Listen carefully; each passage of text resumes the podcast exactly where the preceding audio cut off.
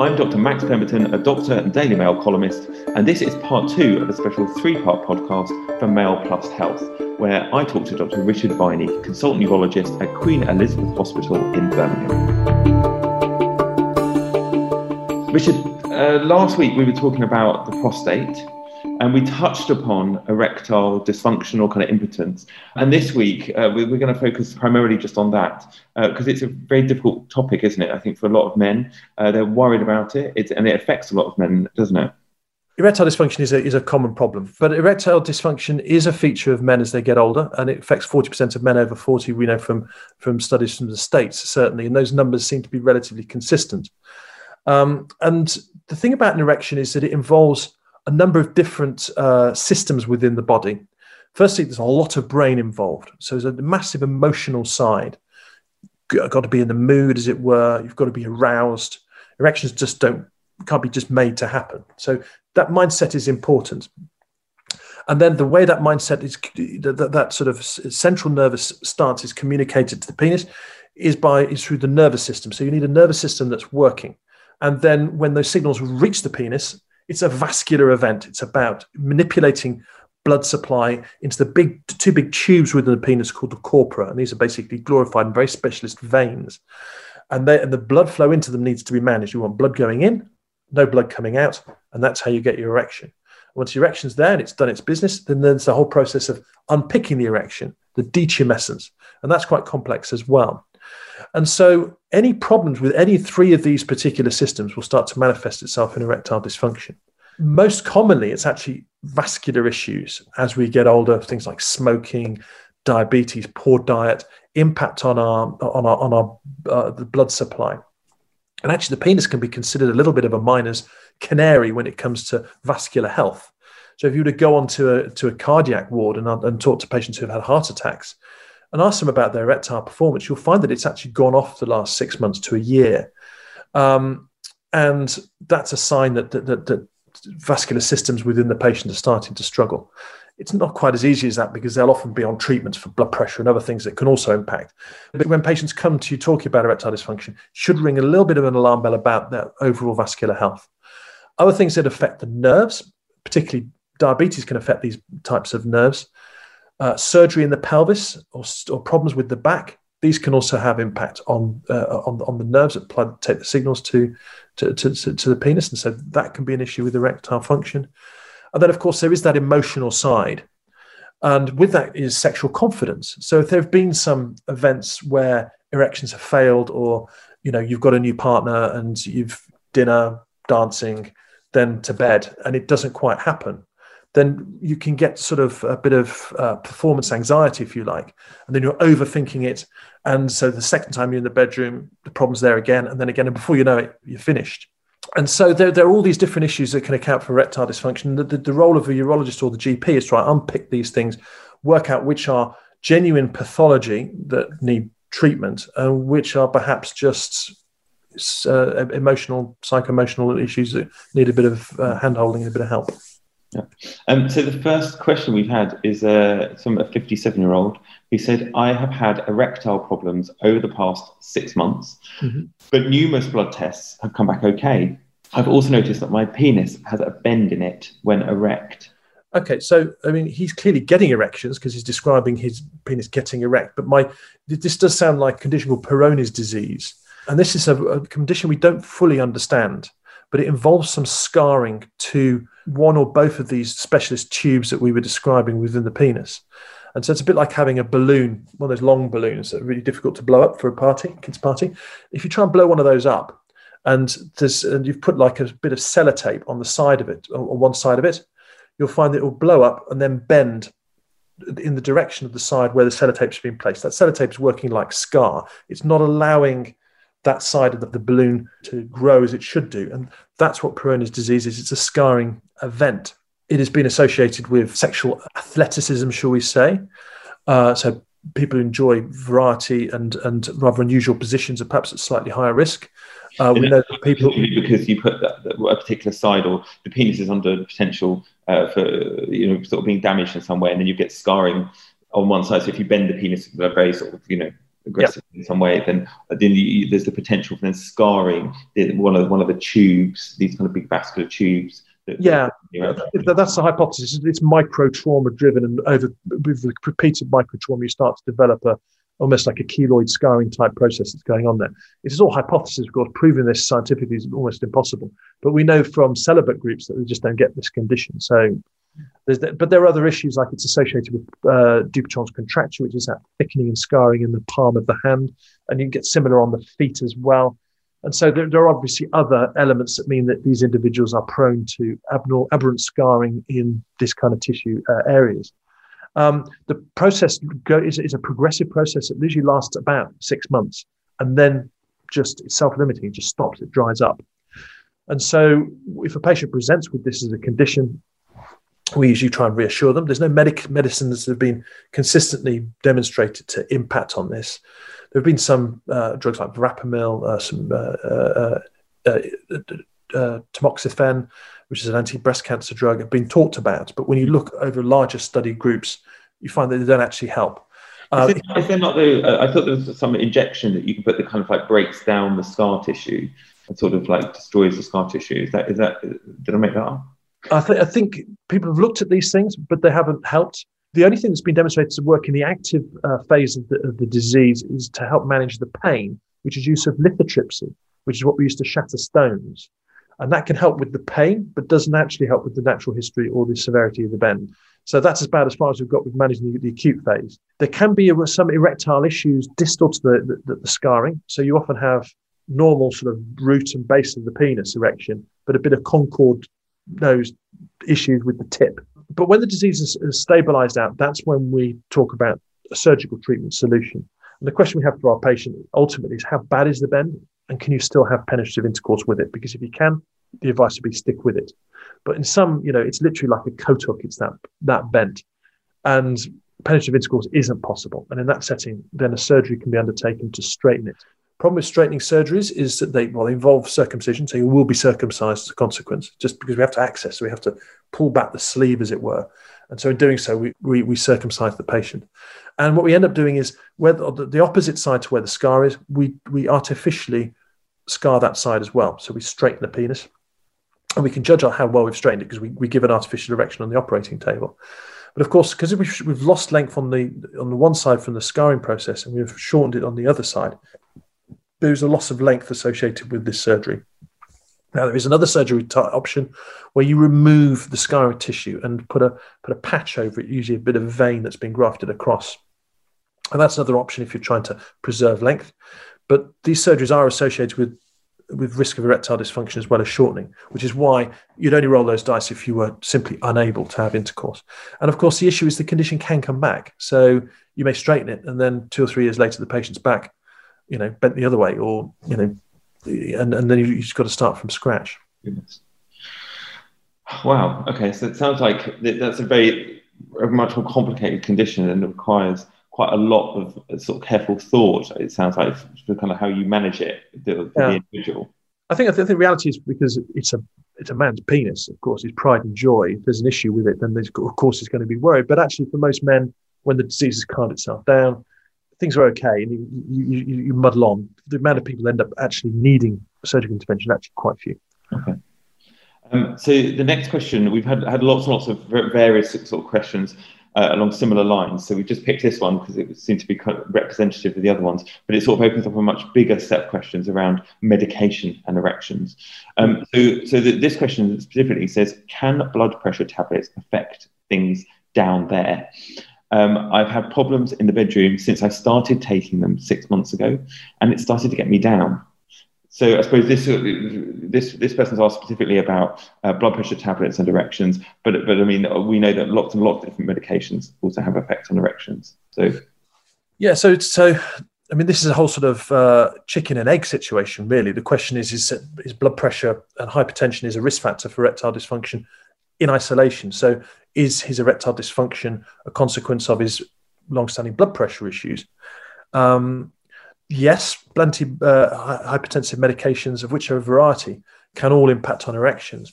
But again, trying to tease out whether it's the drug that's driving this or whether it's the, the, treatment, the, the, the condition the drug is treating is driving it, or probably in reality a bit of both. Um, but we know that uh, beta blockers certainly uh, impact on erections. Uh, water tablets like furosemide can also impact on erections.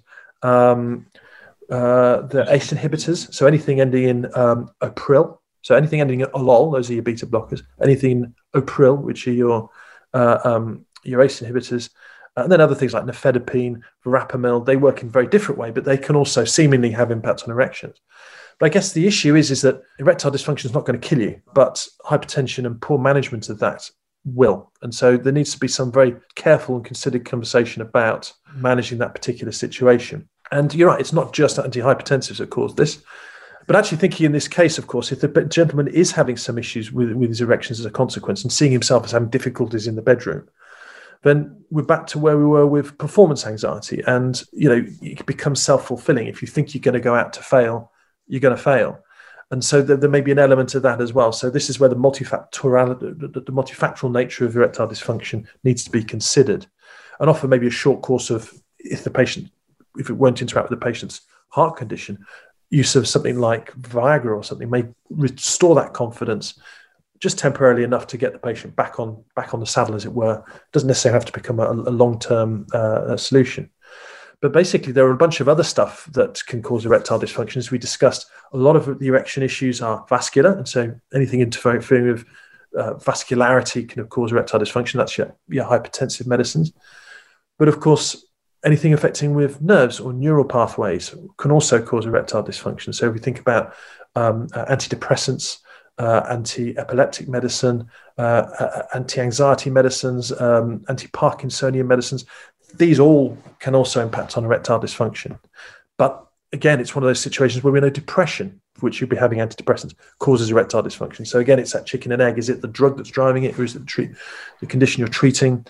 and then of course you know if you're a bit depressed and your performance is poor then you get the anxiety performance anxiety so the multifactorial uh, issues become uh, come to the surface once more but you get some other medicines that can also rather bizarrely impact on erectile dysfunction so some non-steroidal anti-inflammatories like um, uh, indomethacin have been shown to uh, affect uh, erectile function and uh, antihistamines and the reason for that, of course, if you get his, uh, histamine reaction, you see it's a lot of redness involved. So histamine is involved integrally with the manipulation of vasculature. So that's kind of why why antihistamines may also impact on there. And some histamine related medicines that we use for the stomach, like cimetidine and ranitidine, although that's very difficult to come by these days, they can also be associated with erectile dysfunction. So a lot of drugs will impact on on erections, unfortunately. Um, which then I suppose brings us on to the next question, which is I tried Viagra, which I bought online because I was embarrassed, but it didn't work for me. And my GP has since told me that I shouldn't take it as I have a heart condition. What other treatments are there for impotence? Uh, I've been happily married for 40 years, and my wife and I would like to continue to have a sexual relationship. So, never buy drugs online. I mean, you'd be lucky if you get the drug you've asked for. At worst, you'll probably, uh, you know, if you're unlucky you'll just get a placebo. At worst, you might get something that's that that is a drug that isn't the drug you were expecting. and might cause all sorts of problems. Um, so you just don't want to go down that route. Um, embarrassment is understandable, but the reality is that these that Viagra is now is actually available over the counter in in, in a pharmacy. So just go to a, a, Boots that's not in your on your local high street where they don't know you, and approach them. And they will they will ask you some screening questions to make sure that it's not a, a risk to you, and you can buy Viagra in that setting but ideally, this is a conversation you should be having with your doctor because, of course, we, as we discussed, the issues around erections can represent uh, underlying issues like diabetes and high blood pressure, which could have more devastating consequences to you if undiagnosed and untreated. Viagra, actually, there's a fair bit of confusion as to which patients can and can't have Viagra. And this concept that anyone with a heart condition can't have Viagra isn't completely fair. Viagra is an interesting drug. It was originally being developed as a, an antihypertensive. Uh, so it was designed to lower blood pressure. Uh, and when they did the study, they were very disappointed with the results. And so when they pulled the placebo controlled study, they were quite surprised when half the patients stepped up and said, no, they want to stop the drug. And when inquired, it was like because their sex life had never been better, at least on the male side. Um, and that's when the side effect became evident. And that's how Viagra and PD, uh, PDE5 drugs, that whole drug class, came, uh, came to be. Um, although rubbish antihypertensive drug, it is used in specialist types of high blood pressure, like pulmonary hypertension. So it still has a role in that setting. And so, because it, it does have a vague influence on blood pressure, it will boost some uh, blood pressure medication, particularly nitrate uh, related medicine. So, if you're on nitrates, you shouldn't be taking Viagra just because it can cause quite dramatic uh, hypotension. I mean, but a lot of other clarify. So hypotension is different. It's the opposite to hypertension. Yeah, hypotension is is very low blood pressure. Yeah, that can precipitate faints or potentially strokes, and so it's not somewhere you really want to go unnecessarily.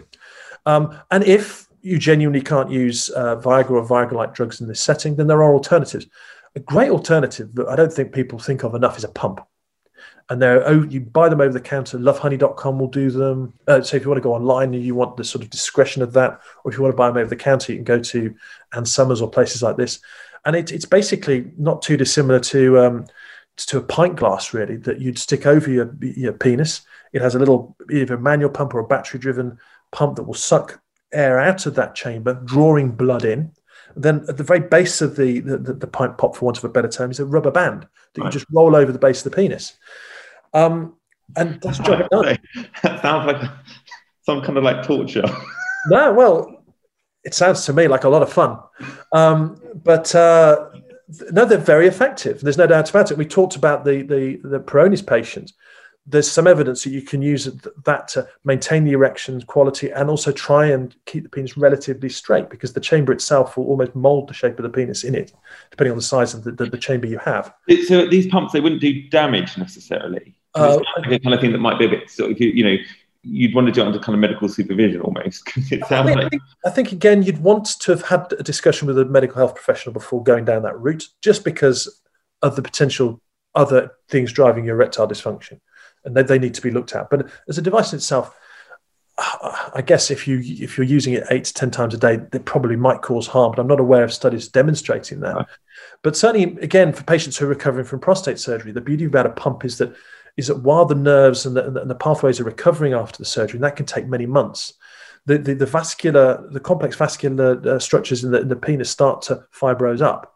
The use of a pump twice a day will, will bring blood in and, and, and keep these tissues working. So it's a bit like physiotherapy in some respects. Um, so I'd certainly use one of those. And if you can get your partner on board and she's got a broad and open mind, you you know why not have some fun with that?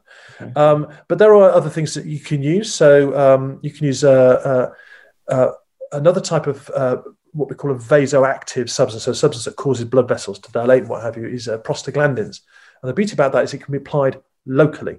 So there used to be uh, a treatment called Muse, which is quite hard to come by, and that's been replaced by a treatment called Vitaros, which is like a little dropper and you, you literally just drop a couple of drops of the liquid into the um, into the meatus. That's the hole you wee through, and it just gets absorbed from the urethra into the corpora of the penis, and that will that for many patients can get quite a good result as well. I've never, I've never even heard of this. Um, what about because is there a thing that people I want to I can't remember is it Caverject or something like that? Where is it like an injection?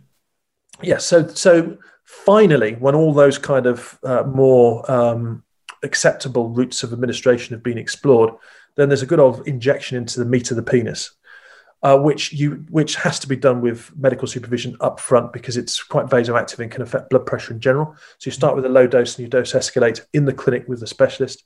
And whilst we're doing that, we're teaching the individual how to uh, how to, to, to work the the, the inject, injector. So injector comes with the the the, the, the, the dry drug and the solvent uh, to get uh, in separate chambers. And as you screw the uh, the plunger, it, co- it, initially causes it to mix, and then you set the dose, and depending on the, dose depends on how far the plunger is depressed. So it's quite a technical bit of kit. It doesn't take long to get the patient up to speed with it, but yes, if they want an erection, they'll prep the skin, inject, and you, you rotate the sides of the penis you're injecting, and yes, it'll.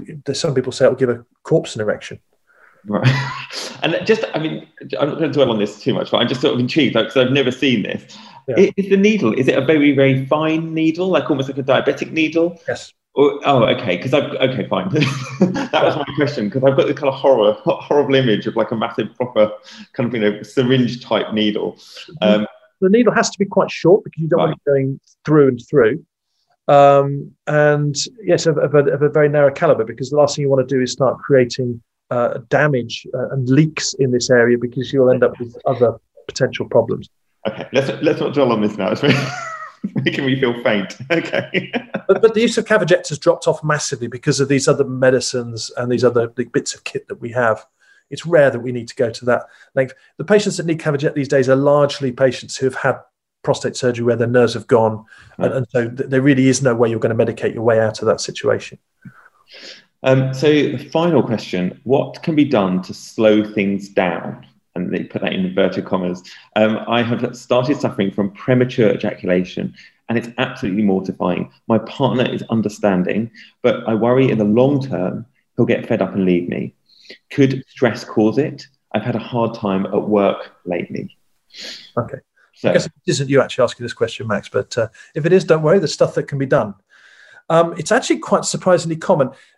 Defining premature ejaculation is part of the problem here because um, its definition is, is, is, quite woolly and it's basically uh, reaching climax before the satisfaction of both partners. And so when the American studies have been done, uh, they've found one in three complain of this. But you know, these might be some gentlemen who are going at it for five to ten minutes and then climaxing, and then but still for them they'd say, well, that was not good enough. I wanted to go further. So you've got to take that one in three with a pinch of salt. But at the, the one extreme, there are some individuals who literally can't even get the penis into the vagina before they're, they're ejaculating everywhere. And this isn't really a pathology because all the stuff is working. Um, it's just working a little bit too uh, enthusiastically. And it begs the question and, and the belief is that most of this is actually behavioral and psychological and uh, it's uh, lots been looked at in regards to personality traits and previous sexual experiences, what have you. A lot of that kind of work's being done, and it's and, and it's certainly higher in, in, in groups that have had an uh, um, a history of sort of uh, repression of sexual sexuality. It's also associated with low confidence, relationship problems, um, and of course part of the problem with it is it can become uh, self-fulfilling the relationship problems issues because if it's a problem with the relationship the relationship fails. The, the individual never has that opportunity to try and work with a partner around the problem getting comfortable with that partner being able to take their time uh, with intimacy. And so a lot of the treatment here is with the, the couple and with a lot of patience and a lot of conversation and, and looking at this as a long-term project rather than a quick fix but people will try quick fixes, and there are a number. It's nice to start without medication. So there is uh, a couple of tricks that are often recommended. First is um, basically uh, stop and start, which seems common sense, but you know, if you whatever sexual activity is bringing you close to climax, stop it. Take a breath, try and think about something else. Think of England, for instance, or her mother, uh, and then go back at it. Um, that's one option. Uh, the other one is, is the squeeze technique. So as again, you're, you're, reaching climax, squeeze the penis and squeeze it hard. What you're trying to achieve with that squeeze is actually to detumesce the penis, I make it a little bit softer. So you're trying to squeeze some of the blood out. Um, and that can help. Although, to be honest, the results with those kind of measures are largely disappointing. The medical options are limited. Antidepressants can help because it's a side effect of an antidepressant, but it seems like a long way to go to try and manage a condition to, to put someone on antidepressants. So it's not a direction we usually travel. So I was going to say, because that's often one of the complaints I see in clinics. I start a lot of people on antidepressants.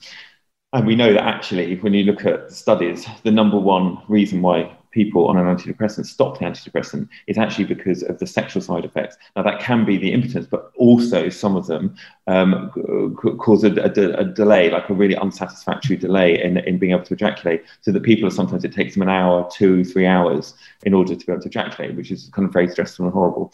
Um, uh, so it's interesting because a, a couple of years ago, I worked in a psychosexual clinic and very occasionally we would use antidepressants for the for, for that side effect. Yeah. So we would kind of start something like say citalopram, which is a very sort of standard SSRI antidepressant. Um, we would start that to try and sort of give people a bit more delay. But the difficulty I found is that then people come back and go, well, now it takes me two hours. So it took me one minute, and now it's taking me two hours. Like, and you've no, no pleasing some people, is there? uh, but, but there is so trying to get to, to, the root of whether there's a pathology here. People have looked at serotonin levels, and there's definitely a, a correlation between high serotonin levels and normal or prolonged um, uh, intervals to, to uh, ejaculation. And low serotonin levels have been associated with premature ejaculation, and low serotonin levels are, of course, associated with things like depression, etc. So there, there is clearly some central issues in there, as, as well as it possibly being learnt, uh, etc. It's also a side effect of opiates, so the use of codeine or tramadol. But again, we don't want to get patients hooked on those kind of medications. So, but having said that, a great medicine to try in this setting, ironically, are things like Viagra or uh, Cialis. These are the PDE5 drugs. Because, yes, they give you a great erection. But in doing so, and because uh, it actually makes it quite difficult for some people to climax. So people on these drugs find they're having a great sex. Well, there's very little to complain about because they're getting great erections that just seem to go on and on and on and on. And so where sexual uh, um, uh, liaison may have lasted five minutes, it's suddenly going on for half an hour. But some people do find at the end of it a bit frustrating because they actually can't climax. So uh, it would work well in this setting because it should cause some delay. But equally, if ejaculation were to occur, erection will often rapidly recover. And so that sexual event will hopefully ultimately satisfy the partner as well. So that would certainly be a place to go. Finally, of course, there's the issues about whether you should use uh, uh, local anesthetic gels and creams to numb the penis. You can do that, uh, and there's some people who, who, who, feel it helps. But of course, you've got to make sure you've got to clean it off because you don't want to desensitize the vagina. And some women's uh, vaginas can actually be sensitive to these agents. They can get inflamed and irritated by them. Another way around it is to use the cream and then perhaps put a condom over, so you're getting that, that, that double level, level of desensitization and protecting the female. And of course, the, the, the, condom itself has a constriction ring at the base of it, which can be of help as well. So th- that's certainly worth exploring if you don't want to move on to onto medication. But um, but by and large, it's about finding a relationship, working with your partner, because usually with time and confidence with that partner, it actually does get better. Okay, thank you. That's all we've got time for today, but come back next week for part three. In the meantime, if you want more from Richard, you can go to thebladderclinic.co.uk and you can find us on Spotify, Apple, and Google. And whilst you're there, please leave us a review.